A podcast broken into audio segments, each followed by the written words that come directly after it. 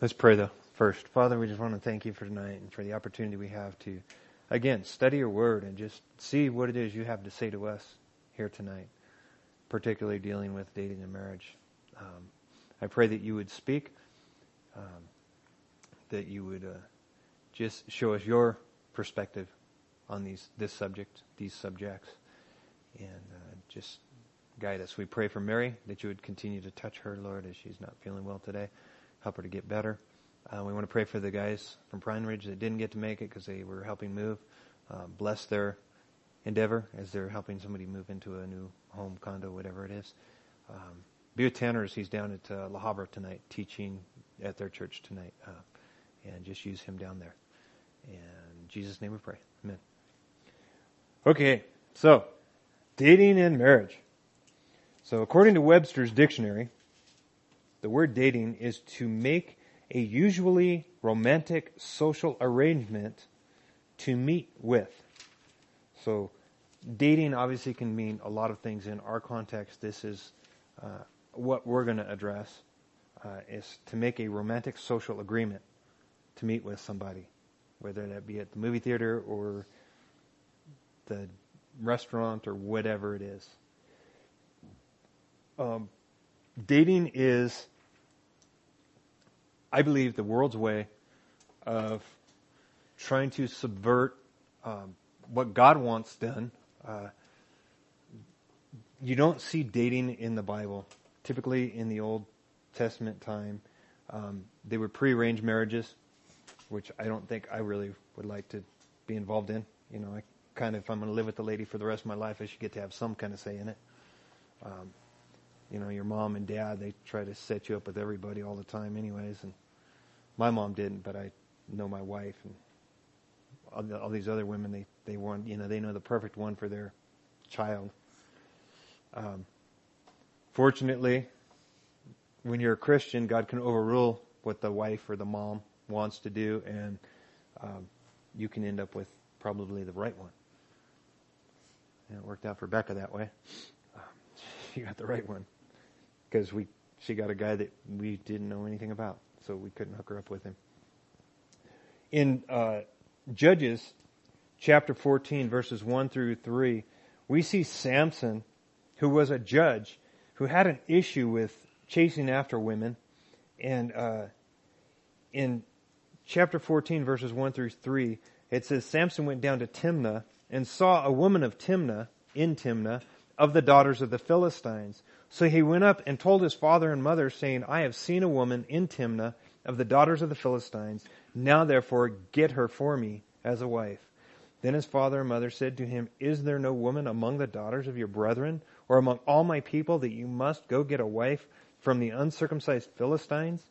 And Samson said to his father, Get her for me, for she pleases me well. Now, um, Samson's motivation for getting a wife is uh, she pleases him well. What that meant at that time or to him, I don't really know. It doesn't say. Um, my guess is that she looked good, and so he wanted her. And the parents said, "Well, wait, can't you get one from your own brethren?"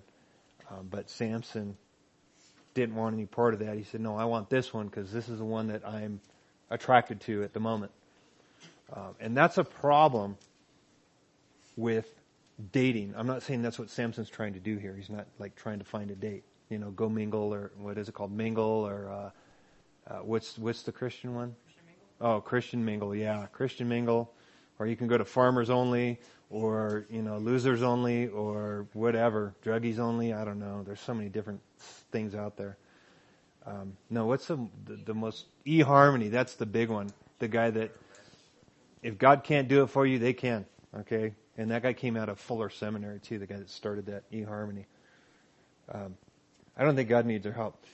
Uh, research suggests that before settling down, a woman will go on four disastrous dates, be stood up once, and she will also have fallen in love twice, lived with one partner, and had four one night stands.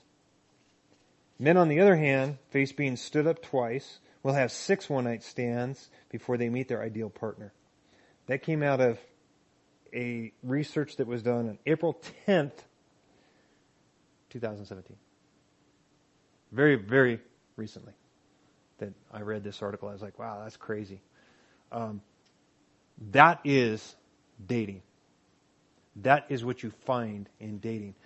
That little story I read about Samson and this woman from Timnah that he wanted of the Philistines, um, if you guys know the story of Samson, it didn't work out for him too well.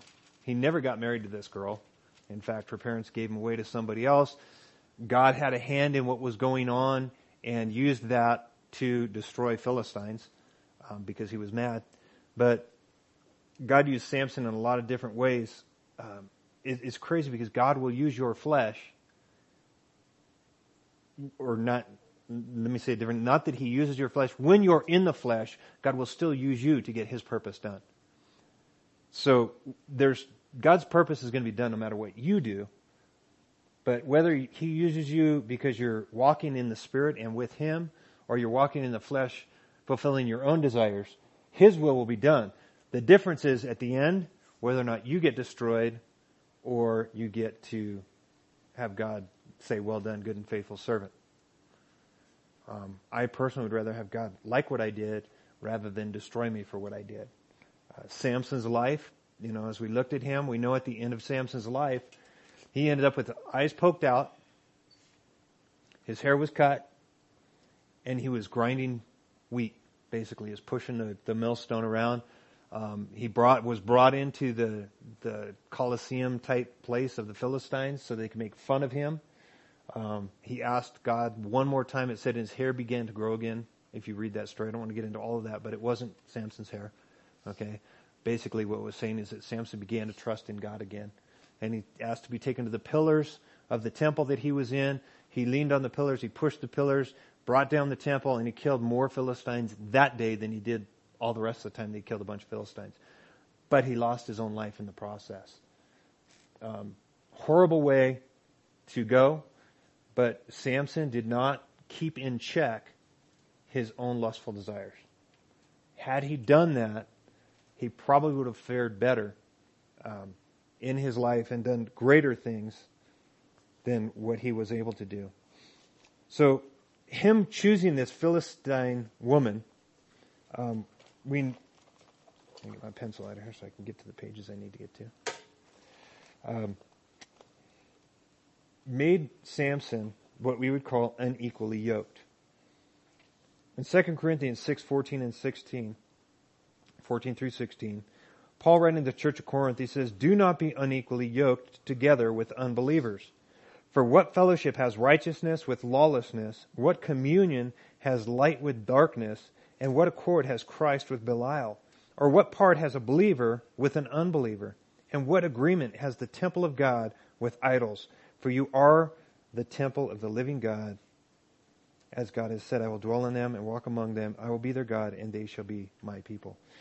So, I point to Samson, and he's unequally yoked. Now, we know that God told the Hebrew children when they left Egypt, when they were going into the promised land, he told them, You're going to go into this land and you are not to marry with the Canaanite women. They were not to intermingle with those people, as Tanner's been going through on Wednesday nights in Genesis. And he talks about how when they went into Egypt, they were sent to Goshen and they were shepherds. They were set apart from the Egyptians so that they wouldn't intermingle with the Egyptians because their trade their occupation was a, a, an accursed thing to the Egyptians. So they wouldn't want anything to do with them. So we can see, and I'm going to show, that God always had this idea. This isn't something that Paul came up with just for the church of Corinth, right here in 2 Corinthians chapter 6. If you go back to Deuteronomy chapter 22, verses 9 through 11, God says through Moses, you shall not sow your vineyard with different kinds of seed, lest the yield, lest the yield of the seed which you have sown of, and the fruit of your vineyard be defiled. You shall not plow with an ox and a donkey together. You shall not wear a garment of different sorts, such as wool and linen mixed together. And then it goes on to talk about tassels. But notice right here, God says when you're plowing or sowing, in your vineyard, you don't sow different kinds of seed. You don't mix the seed. He says when you plow, you don't mix the animals. You don't mix a donkey and an ox. When you wear garments, you don't mix the wool and linen. You don't mix the clothing, the cloth, the material that it's made with. It's a precedent that God was setting up back then, the same as he did in Egypt and told the children of Israel when they went into the promised land not to marry with the Canaanites. And Paul says in 2 Corinthians, God is setting a precedent that you are to be, have like uh, people, Hebrews and Hebrews, Christians and Christians. And Paul sets out, remember the New Testament is commentary on the Old. Okay? New Testament isn't some new idea that the Old Testament knew nothing about. It's commentary on the Old. So if you go into the Old Testament, you see this and you go, why can't you put two different kinds of seed together? What's the big deal? You know, I'm going to throw out and I'm going to have some grapes here and some wheat right next to it or whatever. God said, no, no, no. It may work. I don't know. I'm not a farmer, so I don't know if it would work or not. I'm guessing it would. Um, but he was laying down a precedent of being separate. You don't mix the things and then it gets into relationships. So I believe God here in Deuteronomy was laying that precedent that you want an ox and an ox, a donkey and a donkey, a horse and a horse, or whatever it is. Of course, of course.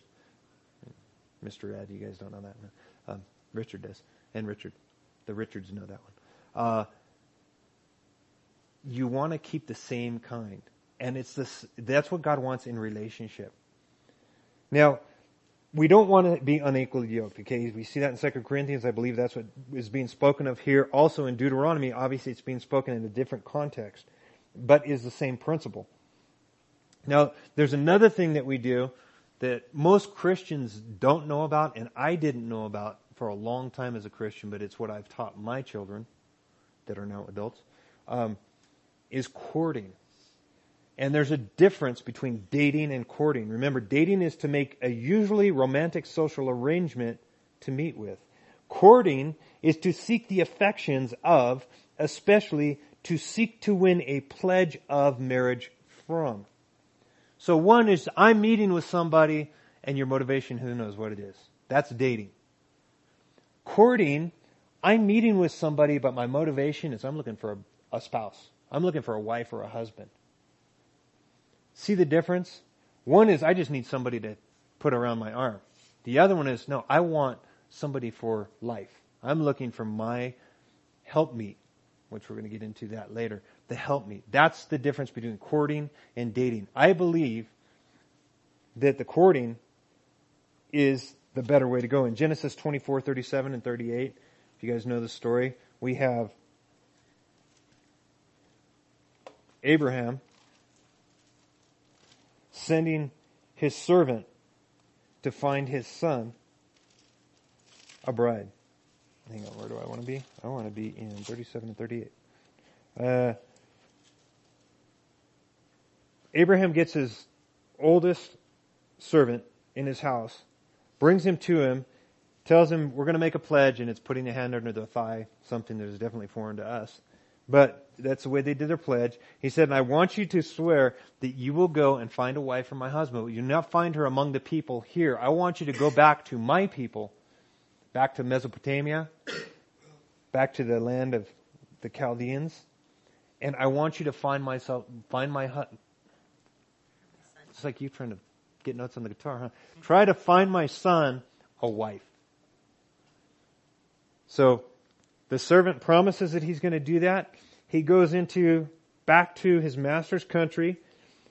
He's prays, he goes to this well and he prays to God, hey, God of my master Abraham, if I found favor in your eyes, here's what I want you to do. I want to, I'm going to have some lady, I want some lady to come up and, and offer to water my camels.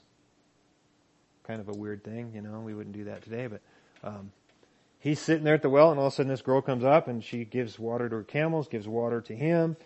Um, he says, "Hey, uh, how's it going? I'm from, you know, where I'm from, Abraham." And he he asked where she was from, and she happened to be from the family of Abraham. He's like, "Oh man, God's doing something crazy here."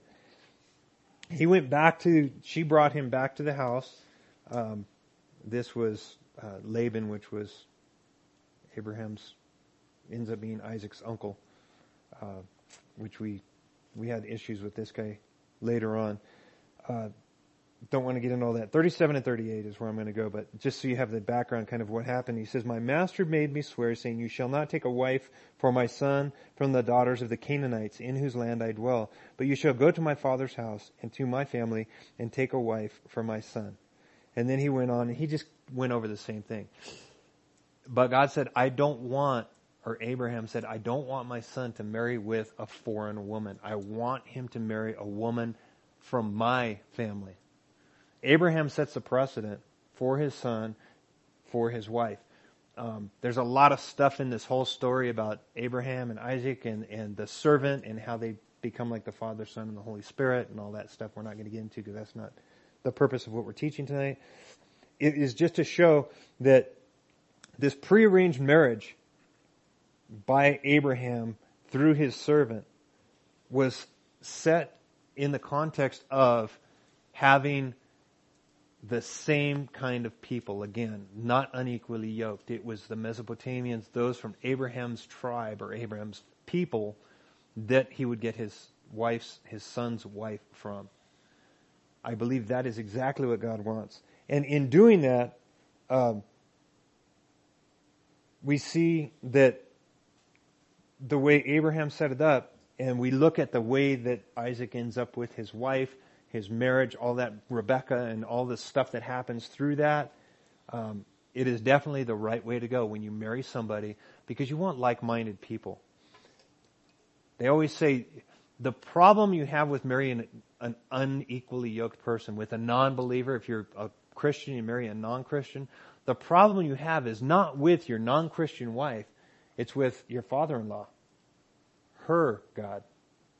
See, because you're a supposedly a follower of Jesus Christ, of God the Creator, she's a follower of Satan. Now, she may not, you know, sacrifice people and all that, knowingly following Satan, but that's who she's under the control of, if she's not a Christian born again. So your problem is going to be with her father-in-law, with Satan. You're going to have conflict all the time. Um, it works out sometimes, rarely. It can work out. Um, I think one of the greatest examples that I personally know of is Raul and Sharon Ries. And you talk to Sharon, and I guarantee you, she would tell you, do not marry an unbeliever. Sharon went through a lot of stuff before Raul finally got saved. You know, and we all, everybody here probably pretty much knows the story.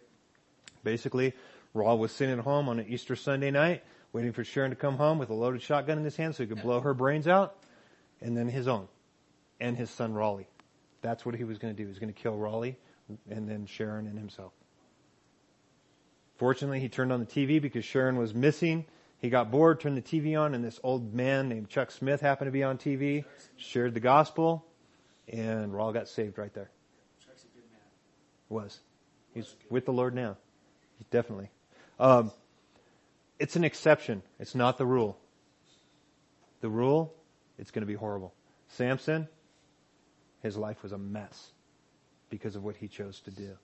So, by definition, we can see that courting is the more reliable way to find the right one, the, the wife that you want, okay? Not through eHarmony, not through farmers only, not through mechanics only, not through whatever site you want to go to, you know. That's not the way to find a wife or a husband and, or online. I know people that have done it and, you know, right now the jury's still out on one of my friends. That's how he found a wife and They've been doing good so far, but time will tell. You know, she's a great woman. Hopefully, God blessed him in doing what he did. It's not the way to go. I have a, a better way to go, and we're going to get into that. I've talked about it. A lot of you guys have heard already, but um, we'll, we'll, get into that a little bit. In 1 Corinthians, I want to take a look at uh, something else that Paul writes to the church of Corinth. Paul has a lot to say about the marriage relationship. Um, 1 Corinthians chapter 7 verse 7 through 9. Paul says, For I wish that all men were even as I myself, but each one has his own gift from God, one in this manner and another in that. But I say to the unmarried and to the widows, it is good for them to remain even as I am. But if they cannot exercise self-control, let them marry, for it is better to marry than to burn with passion. So Paul suggests if you're single, you're not married, it's good to stay unmarried for the purpose of ministry. Okay, that's what Paul's getting at. He's not saying marriage is a bad thing, or he doesn't like marriage, or he. They they say that because Paul, being part of the Sanhedrin, actually at one time had to be married to be part of that. So something happened to Paul's wife, and you never hear anything about Mrs. Saul, whatever happened to her. Um, but they say that he was probably at one time married. So Paul's motivation for saying this is for ministry, and we can get, and we get into it later on. He talks about it because when you're married, your heart and your concern is for your mate. So you have to give part of your time, your attention, your heart, your love to your mate. It's just part of what is in Christianity and in marriage. So Paul's saying, so if you don't have that, then your whole heart, your whole life can be dedicated just to service to God. He says, he says there though, but if you cannot exercise self-control, marry. So if you know in your heart you want a wife, you're not one that could be celibate the rest of your life, he says get married. Because it's better to marry than to burn with passion. You don't want to get into the, the burn with passion thing because there's a lot of stuff that goes on with that. Um, and we will get into some of that too in Matthew chapter 19. That's not where we're going to get into this. Matthew chapter 19 verses 10 through 12. It says, His disciples said to him, after Jesus was talking to them, he's talking about um, divorce. They asked him about Moses because of the hardness of your hearts. He allowed you to, permitted you to divorce. Um, they asked why Moses commanded that you divorce, and he said no, he permitted it. But it says his disciples said, if such is the case of the man with his wife, it is better not to marry. So Jesus said to them, all cannot accept this saying, but only those to whom it has been given. For there are eunuchs who were born thus from their mother's womb. There are eunuchs who were made eunuchs by men, and there are eunuchs who have made themselves eunuchs for the kingdom of heaven's sake. He who is able to accept it, let him accept it. So, eunuch is a man that has been castrated. That's a eunuch, okay?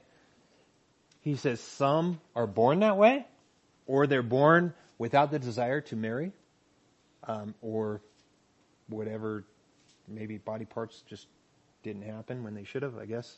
Uh, there are men who are eunuchs because men made them that way. Remember back in this time, polygamy was big. These people had harems.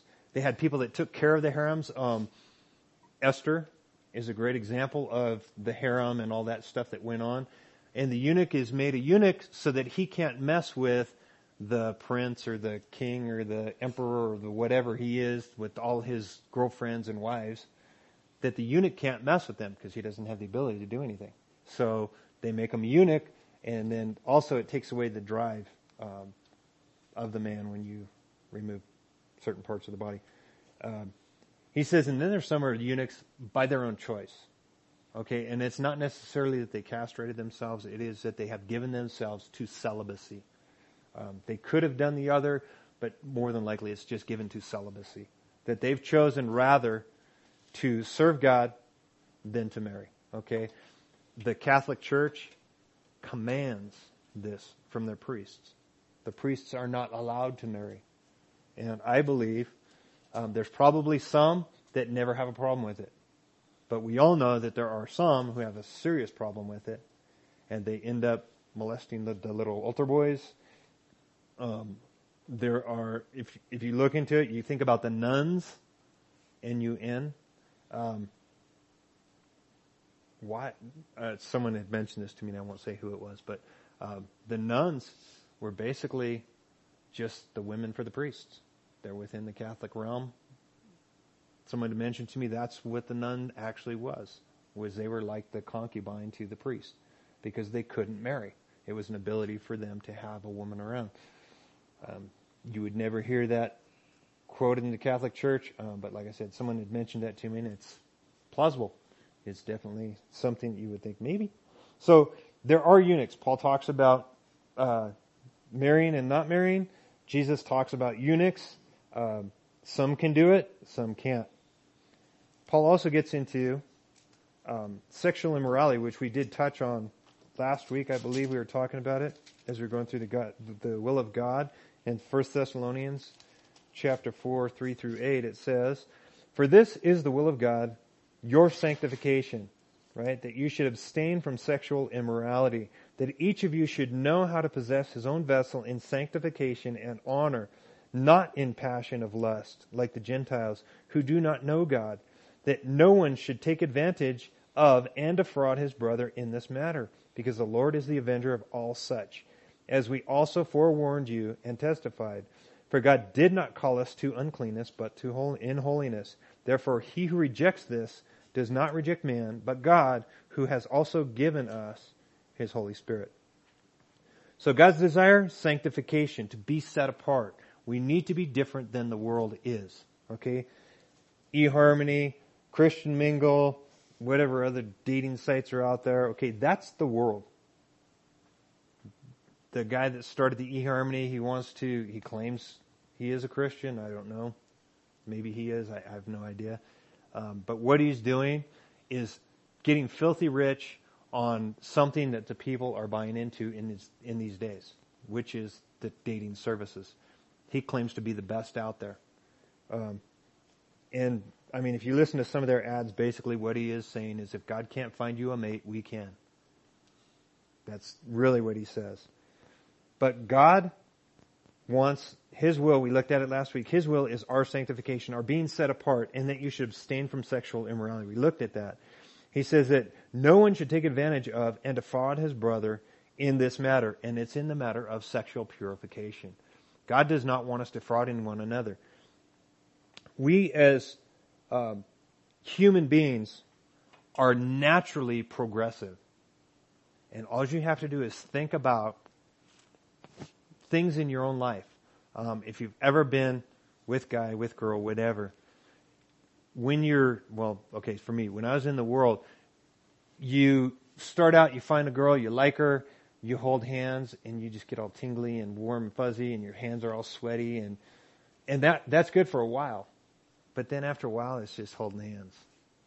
So you want to change. So now I'm going to put my arm around. I'm going big, man. Arm around her, and then all of a sudden, there's that feeling again. It's like, wow, there it is again.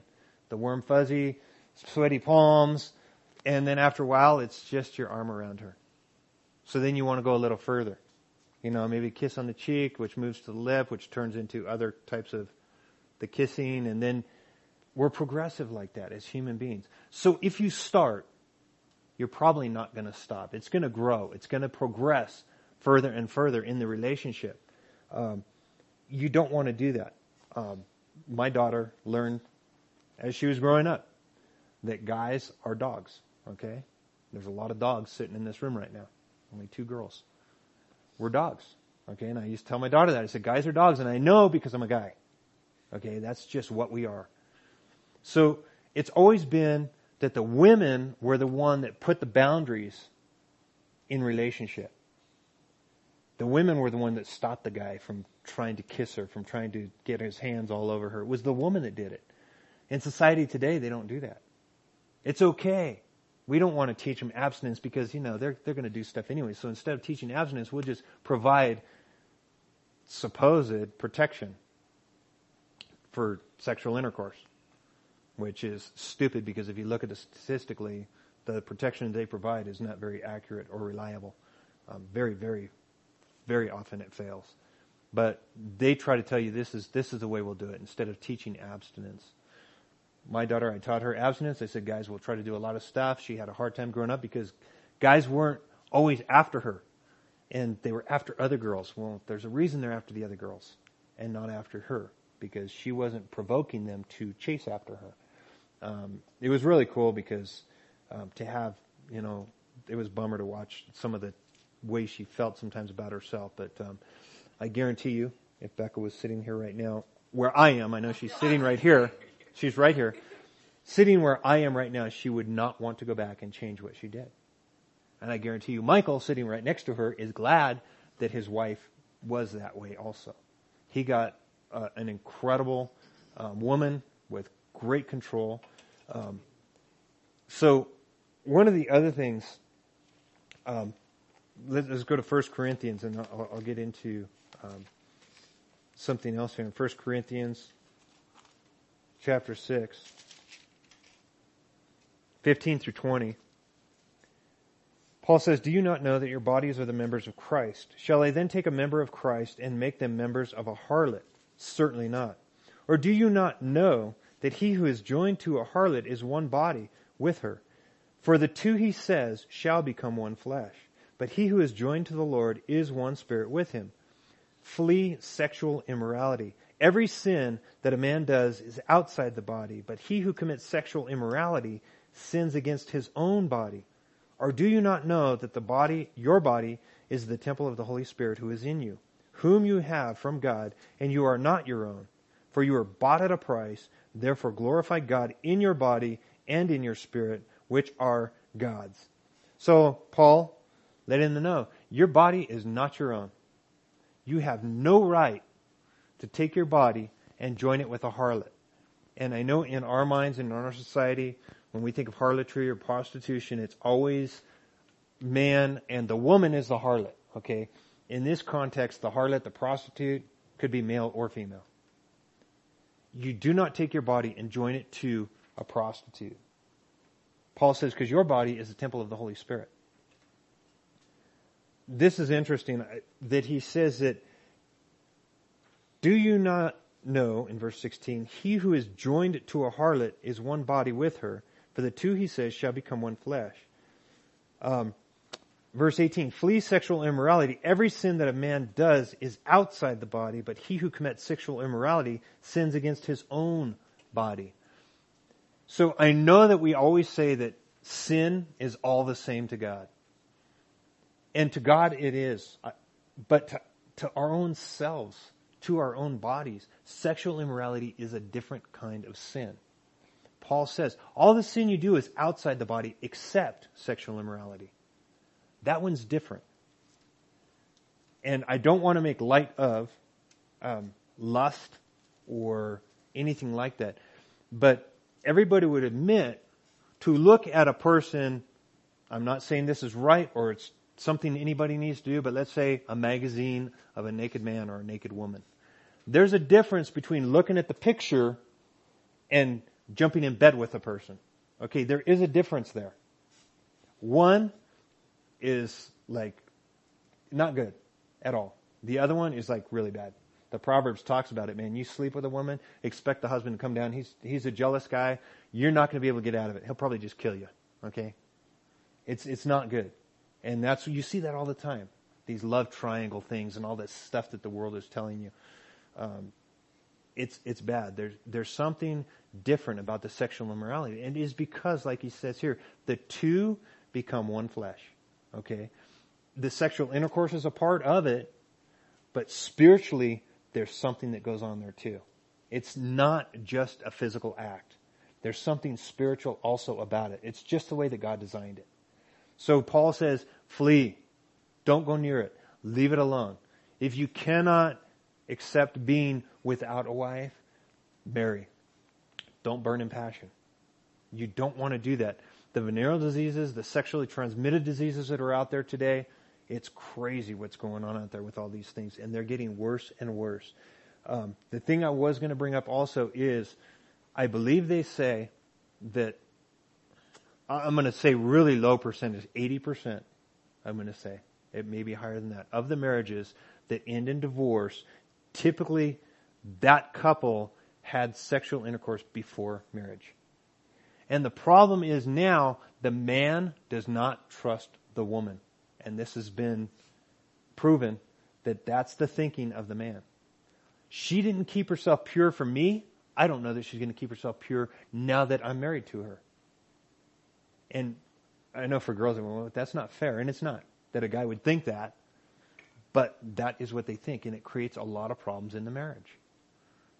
But when you know you have a husband, a wife that was pure as you were courting, not dating, courting, they kept themselves pure, then you can almost be assured that they will keep this, that during your marriage relationship. So you want to have that kind of a relationship because of the progressive part. We don't want to start anything. We're looking for a long term relationship. The world is looking for immediate gratification. Um, I've told you guys before with my wife, um, when we first started courting, okay, we didn't know that word, so, but we were courting, and my mom and I shared an apartment, and I can remember at times we'd be sitting next to each other, and my brain would start going. I'd tell you, you need to get up and move. You need to get away from me. And she'd look at me like, what'd I do? Cause she didn't, you know, cause she's not thinking the way I'm thinking. Her brain doesn't work like mine does.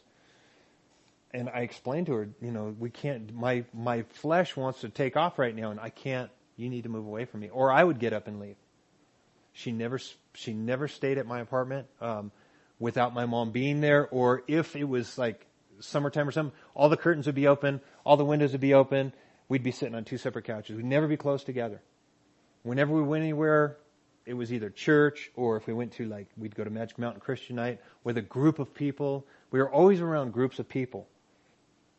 And I love to boast that I never put my hands on my wife before we were married. I never touched her inappropriately. In fact, we used to kiss and I got to a point I told her, we got to stop this. Not even kissing because my mind starts wandering. See, because I came up in the world. I was one of those that I was the dog. I mean, we're all dogs anyways, but it's probably easier if you grow up in the church. You, you have a little more, you grow up with constraint and self-control. In the world, you don't. My, I was all about me. That's all I cared about. So, um, I, I actually told her eventually, I said, no more kissing. And she was just like, what? I'm like, I'm sorry. It's got to stop. Not even kissing.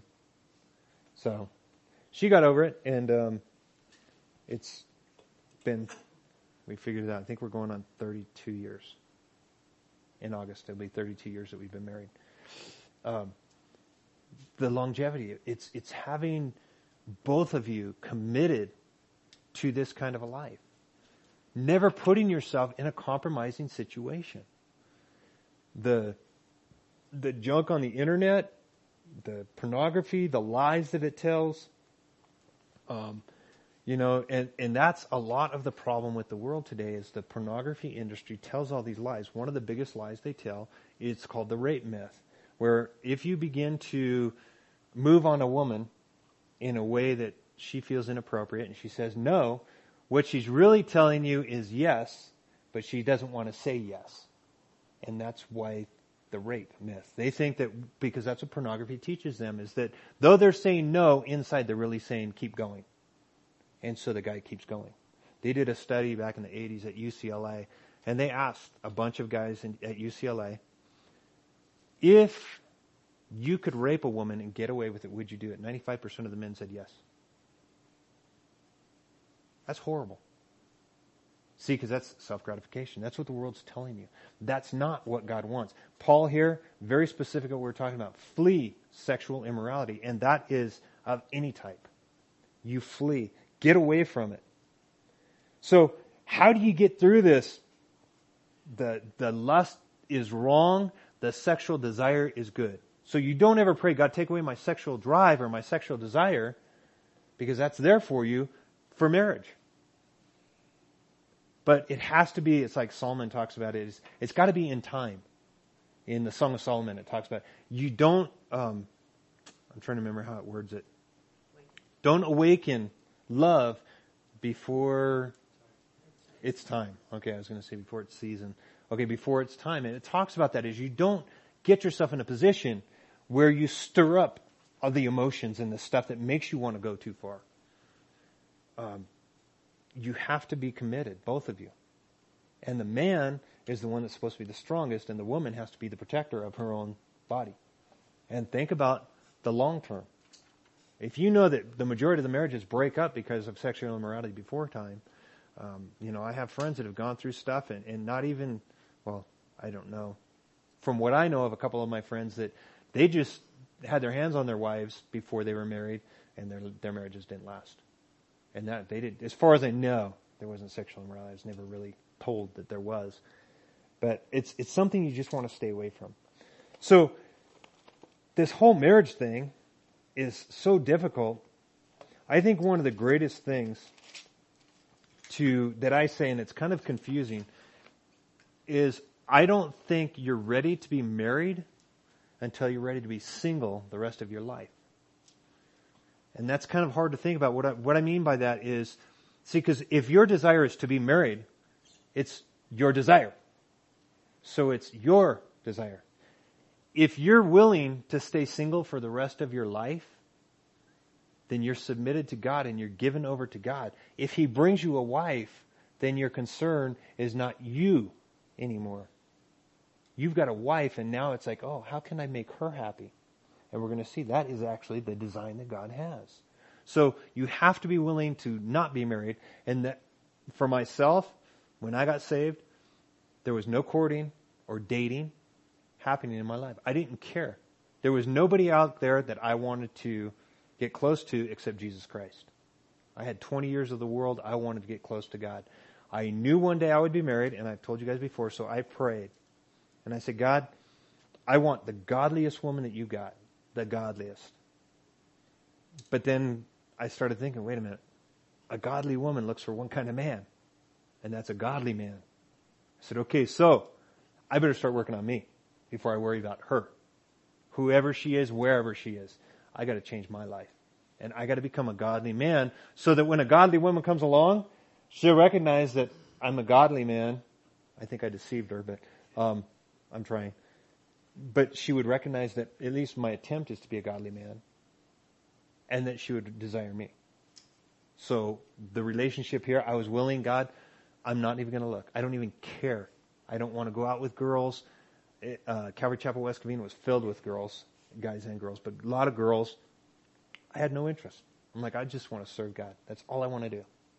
And everybody, pretty much, most everybody knows how I met my wife, and I will probably tell that story before we get done here, um, because it's going to fit in perfectly with the next thing we're going to look at in Genesis chapter 2 verse 18.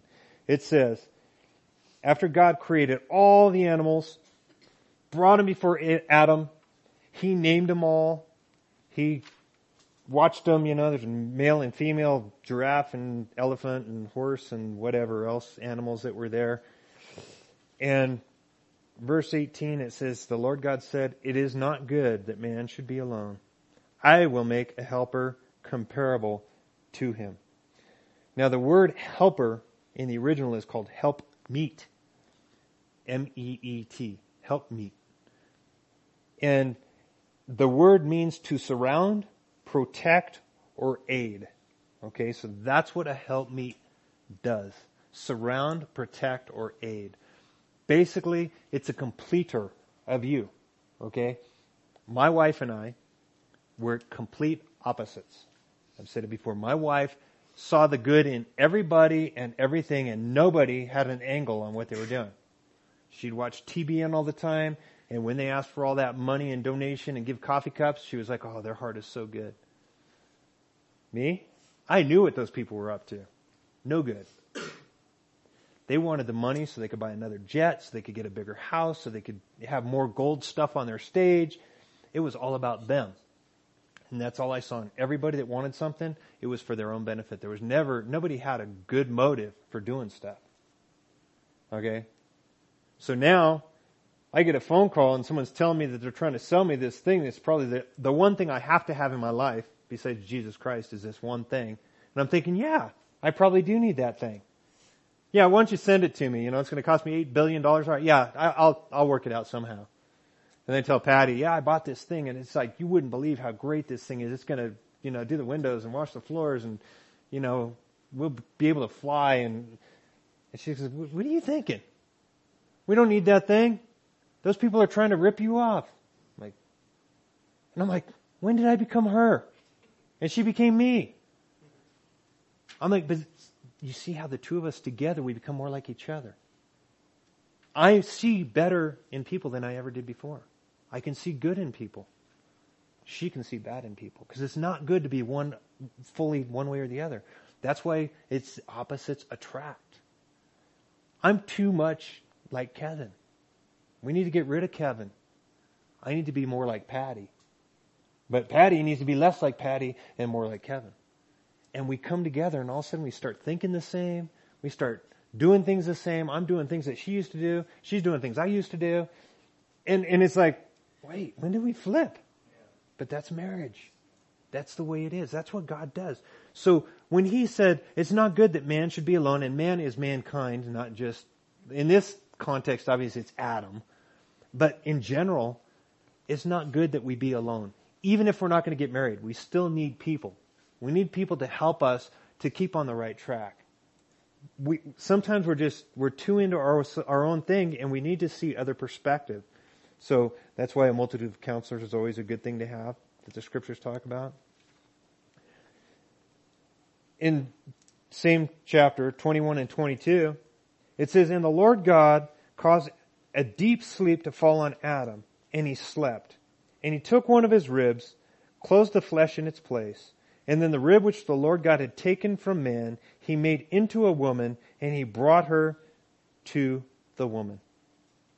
Brought her to the man. Sorry. So he, he takes Adam and puts him to sleep. Okay. This is what I mean by wanting to be single the rest of your life. Okay? I had to be out of the process of trying to find the wife. Right? Can you imagine Adam? He knows he's, he's got this need. God sees his need. He needs a helpmeet. But Adam has never seen a woman. He doesn't know what a woman is because there never has been one. He knows what a giraffe looks like and an elephant and a hippopotamus and a, all these animals, right?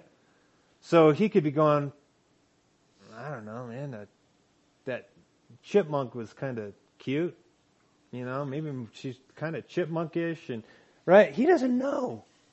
So he's trying to tell God this. I think, I think, you know, if it was part chipmunk and part kangaroo, I mean, so God says, no, you know what? I don't need your help. I'm going to get you out of the way.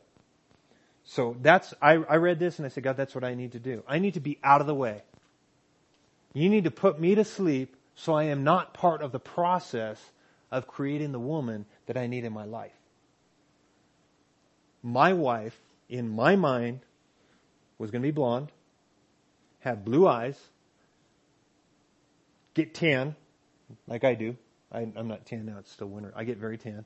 Um, love surfing, basketball, baseball, all the sports. I'm, I do all the athletic things. I'm, I mean, that's me. So I knew my wife was going to be the same way in my mind. That was the one, right? The chipmunk kangaroo combo thing, right? Because I thought I knew what I needed. But I'm like, God, I'm probably going to mess this up. So you know what? Get me out of the way. So you guys know Patty? Brown hair, green eyes, as fair as you can get, like Becca, just white. Only thing she does in the sun is burn. Does not surf, does not play basketball, does not play baseball, is not athletic, unlike my daughter. She actually does that stuff. Well, softball, she is very good. Um, she was nothing like what I thought I needed. But I know, I know beyond a shadow of a doubt, she is what I needed. Because like I said, I wanted somebody that was more like me. Remember, I made that comment just a minute. I needed to, we didn't need another Kevin in this world. Okay, one is way too many.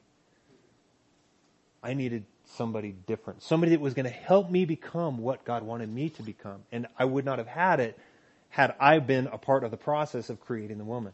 So God puts Adam to sleep, takes his rib, creates the woman. And then brings the woman to the man. Okay. I believe that this is something, and I, I can't say that this is the reason that God did it this way. I believe that this is why He did it this way, is so that we would be out of the way, and when we were ready, God would bring us the woman. Okay? I believe this scripture, and I live this scripture. I say, God, I am not going to look for a wife. I need to become a godly man, so make me a godly man, and when I'm ready, you bring the woman to me. I'd been walking with the Lord about a year. I was at work at this warehouse and running a machine and my buddy Richie was working the machine in front of me and one day he goes, Hey dude, like that, which means look. So I turn around. We're in a warehouse. I turn around and I look and there's a single door leading to the outside the way I was supposed to look. When I turn and look, there's a guy and a girl standing in the doorway. Silhouettes is all I saw because the sun outside and we were inside. I could tell that the guy looked like Harold Wells, which was the vice president of the company, and there was a girl standing next to him. That's all I could see. I turned and looked, and God said, There's your wife. I went. Right? I, oh, there's my flesh again. I got to get out of the way. God's going to do what He's going to do. She started working at that company, this girl, Patty. I saw her. My Harold's son, Greg, used to work with us. I knew Greg since third grade. And Greg was telling me Patty went to the church he went to. I'm like, oh, cool. I'd see her sitting by herself, nobody talking to her at breaks and stuff. So I went over and introduced myself. I knew she was a Christian. So I just went and introduced myself. Now I know what God told me, but I'm not sure if it was God that told me that or my flesh that said, there's the girl you're going to go after. Okay, so I'm like kind of hesitant. So I went right up to her and said, hey, you're my wife. No, I didn't say it. Um, I just introduced myself to her. Knew she was a Christian. She was always sitting by herself. We started talking. She had a boyfriend from the church she was going to. And he picked her up every day on his motorcycle and they went wherever they went. And so I was like, she got a boyfriend. I knew it was my flesh. That wasn't God that spoke to me. So then I found out she lived down in Azusa and her mom used to get up every morning at like, I forget, we started work at like six. So her mom had to get up at five every morning, drive down because she did not drive. My wife did not drive at the time. Oh, I just gave the story away, huh? This girl did not drive yet. So I was living in Baldwin Park, not far from her. So I go, hey, I'll pick you up. I'll drive you to work. Okay, I still feel that this, what God told me is that this is my wife. I still haven't told her because she wouldn't get a ride from me if I did that. I'd pick her up, drive her to work. Her boyfriend would pick her up after work and take her wherever they went. And then we started to become closer and closer friends. I, the guy, uh, they broke up. He went to, he was going to school in Oregon, found some girl up there, was kissing on her face or something, and Patty said, nah, you're gone. So I, I thought, well, now she doesn't have a boyfriend. So I'm like, hey, let's get together after work and let's just study the Bible. So we started studying the Bible together. Um, she came from a church that was like swing from the chandeliers kind of church, you know, Holy Spirit trained, slain in the Spirit, all that stuff. I came from Raul Ries's church. We were just Bible.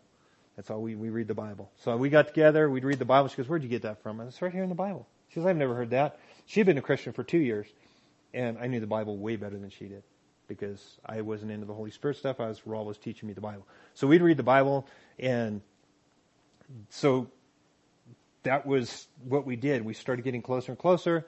Um, we realized that this was God. We went on our first date was Mount, Magic Mountain Christian night, and that was the night that I actually told her. And she was like, "You know what? I'm not ready for a relationship." I was like, "Okay, that wasn't very good." That wasn't what I expected to hear, but whatever. Um, anyways, 32 years later, four kids, three grandkids. Um, that was a woman.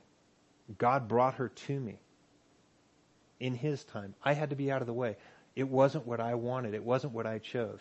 Um, Michael and Becca, you know, they've got a crazy, I mean, there were so many things that we found out that Michael was at the same events we were at, sitting actually in front of us at some of them, right next to us. And Michael and Becca never met until she worked at Green Valley Lake. When it was time, God brought them together. And now they're going on seven, going on eight years, right? Going on seven years of marriage. Um, but it was God's time. They were just like, whatever God wants. I, I think this is a great principle to stand on. And I believe that if we will, as men, devote ourselves to becoming a godly man and get out of the way of the work that God is trying to do, and I know that five of the men sitting right here, three my boys and then the, the two Yaisleys I know for sure because I know them very well, they're not chasing women. They're waiting on God. And I believe all of them believe God's going to bring them a wife one day, but they know they need to just wait. And God's going to do it, and He's going to be faithful to what um, He's done. So, God brings the woman to the man. Once that happens, verses 23 and 24, it says, And Adam said, This is now bone of my bones, flesh of my flesh. She shall be called woman because she was taken out of man. She shall be called Ish, Isha, because she was taken of Ish. Anyways, woman because she was taken of man. He says, Therefore a man shall leave his father and mother and be joined to his wife, and they shall become one flesh. So, when the marriage happens, God says you leave and you cleave. The man needs to leave mommy if he is willing to marry a woman, then he better be man enough to support her. He needs to leave mommy, not expect mommy and daddy to support him. He says you leave and you cleave to your wife. So when you have your little spat or whatever's going on, because if you've been married, you will not always get along. There will be discussions that happen. Okay? They don't have to be loud vocal discussions, but they will be discussions. You don't get mad and run home to mommy and tell her all the bad things your wife just did. Okay? I watched that happen. I watched it happen. Not in my life, in my mom and my stepdad. Um, after a while, his mom just don't even come over here anymore. So then he had to go sleep at our shop. But they would get in discussions, and that's what would happen. That's what a man wants to do. He wants to run home to mommy. God says, no. You leave and you cleave to your wife. Understand, you're not always going to get along. Things are going to happen. We're going to see that. We're going to see some of that stuff. But once we've committed to marriage, there's no going back. Okay? There was never a time when I thought, you know, Patty, maybe we need to move in with my mom and stepdad or my mom and her husband or my stepdad and his wife or maybe we should go live with your mom and her husband or your dad and her, his wife. That was never, it was no, it's going to be the two of us. And if we got to live in a cardboard box, then two of us will live in a cardboard box. In fact, we lived in an apartment not much bigger than that cry room back there. Little two bedroom with our living room was maybe the size of this stage. Two bedroom, all four kids. Because that's what God had for us. That's all He provided. But you know what? It's like, this is what we're getting. And it was like, man, I just hope people don't get upset because, you know, CPS and, you know, because the world has its ideas of what you need to have. I'm like, man, you go down to South America, just go to Mexico. They're happy to have four walls and a roof over their head with 12 kids. You know, curtains everywhere. That's your. It happens all over the country. We have this idea of what we're supposed to live like. It's like, no, just live within whatever God gives you. Um, and, and just let Him bless you and provide for you. And He does. So we need to leave men, men, leave and cleave. The other thing we need to know is that God made one man and one woman. That's it. One man, one woman. Not one man and 12 women. Not one man and one man. Not one woman, and one woman. Not a man and his dog. One man, one woman. Okay? For a special relationship that we call marriage. Okay, and I'm not going to get all into it, but I do want to bring up the fact that marriage is a Judeo-Christian covenant that is made. Okay? So when the world, homosexual people, want marriage, they, that's why we fight it. No, you can't have marriage. You want a union? Call it what you want to. I don't care what you call it. You know, like I say, call it uh, microphone, call it ceiling, beam. I don't care what you call it, but it's not a marriage. A marriage is a man and a woman. And as you go through the scriptures, you see that God, I, I talked about it before, Jesus is the husband, the church is the bride in the future, there's a, a wedding feast coming. And it is Jesus and his bride. And the church is always in the scripture is in the feminine gender. The church is feminine. Ecclesia is feminine. And it's always that way. And it's pointing to the future man and woman, Jesus and his bride. That's what it's all pointing to. The, we get to enjoy it in an incredible way here on this earth. But it's all just a type of something that's going to happen in the future. That's why it's so important that it stays as a man and a woman. Like I said, and I don't dis, if they want to have unions, the world wants to give them unions, that's fine. I don't ever disrespect those people or, you know, if they give me an opportunity, I'll tell them what I think and, and talk to them about it, but always respectfully. I do not hate those people. I don't care what they want to say. It's not because I'm homophobic. I work for those people all the time, and I have great relationship with a lot of those people. And uh, they know I, I've never talked disrespectfully to them. So, one man, one woman, because of the future relationship, the marriage supper of the Lamb that's going to happen. So, if this arrangement is acceptable to the woman, then there are special instructions for her as a wife. We find those in Ephesians. So there are special instructions. God says, okay, so you want to be a wife? Here's what it takes. The role of a wife. 22 through 24 of chapter 5 in Ephesians. Wives, submit to your own husbands as to the Lord. Now, it's not to every husband, to your own husband. Not every man can tell a woman what to do. Your own husband is who you submit to. So you submit to your own husband because the husband is the head of the wife as also Christ is head of the church and he is the savior of the body. So you see the marriage, Christ and the church, husband and the wife, okay, they're tied together. There's a reason. So we have, therefore, just as the church is subject to Christ, so let the wives be to their own husbands in everything. If a woman can't handle that, we only have two here, so, and one made that commitment. One isn't there yet, but that's part of the deal. This is what you have to do. As a wife, this is what you need to do. Um, also, Colossians 3.18 talks about this. In 1 Peter uh, 3, 1 through, 8, 1 through 4, we're not going to read it because I already got the, we're, we're at time.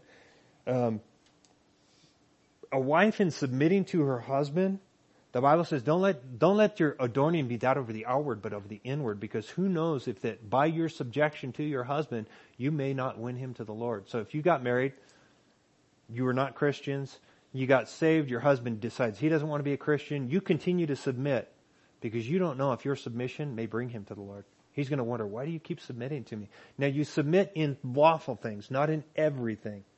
There's, um, you know, some men come up with some crazy stuff. You don't submit to anything that would be against what God has said is proper. Um, verse 23 of uh, here, you're in, in Ephesians, right? Recognize your husband as the head and be subject to him. In Ephesians 5:25, it talks about the role of the husband. Real quick, we're going to read that one. Husbands, love your wives, just as Christ also loved the church and gave himself for her, that he might sanctify and cleanse her with the washing of water by the word, that he might present her to himself, to Jesus, a glorious church. Look at that. The wife, the church. They're, I'm, I'm telling you, that, that's the whole idea behind this thing. We're supposed to see that. That this arrangement, this covenant, is husband, wife on the earth, Christ and church in the future in heaven. So, that he might, having, uh, present her to himself glorious church, not having spot or wrinkle or any such thing, but that he should be holy and without, that she should be holy and without blemish. So the husband ought to love their wives, own wives, only their own wives, as their own bodies. He who loves his wife loves himself. So no one, for no one ever hated his own flesh, but nourishes and cherishes it, just as the Lord does the church. Again, the husband, the wife, the Christ, and the church. It's crazy. But that's what this whole thing is about. So we have that. Uh, the husbands are to give themselves for their wives, not only to love them. Um, I think one of the hardest things is that the husbands are to dwell with, their, dwell with their wives according to understanding. So if you're married, you'll know exactly what I'm talking about there. It's tough. But that's what we're to do because they think differently than we do. They hear things that we're not saying. And they say things that we don't hear. So it's like, we, we got to dwell according to understanding. It's tough. Cut the parental ties, like I already talked about.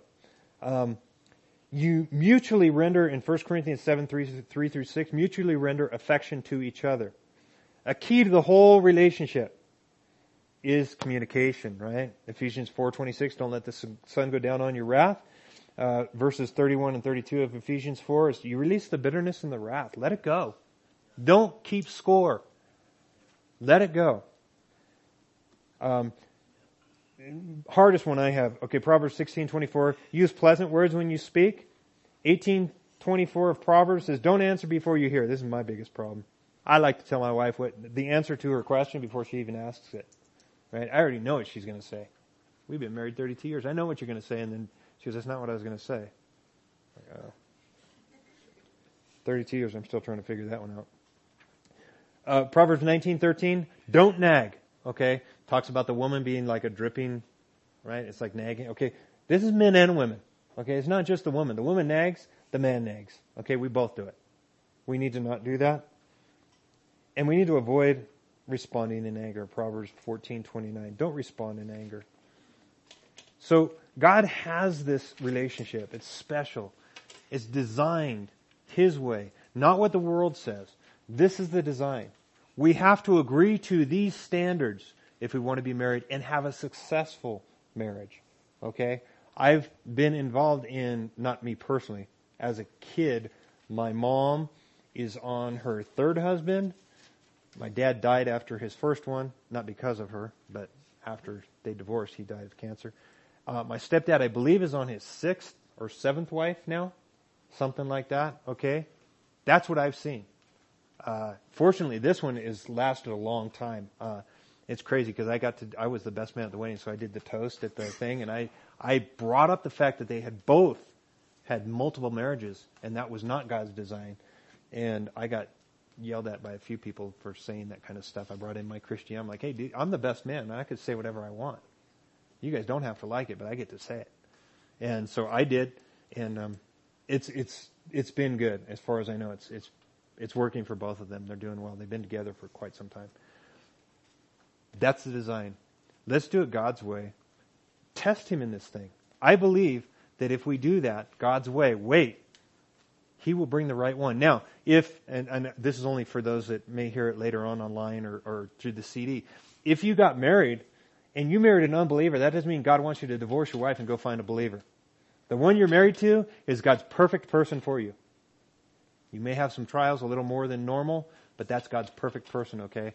There, he doesn't want something else. That's what he wants you to be married to. The one you're married to now is God's perfect person for you. And you can't think back and go, well, maybe it was somebody else. And I've had, I've counseled with people that have tried to tell me that, okay?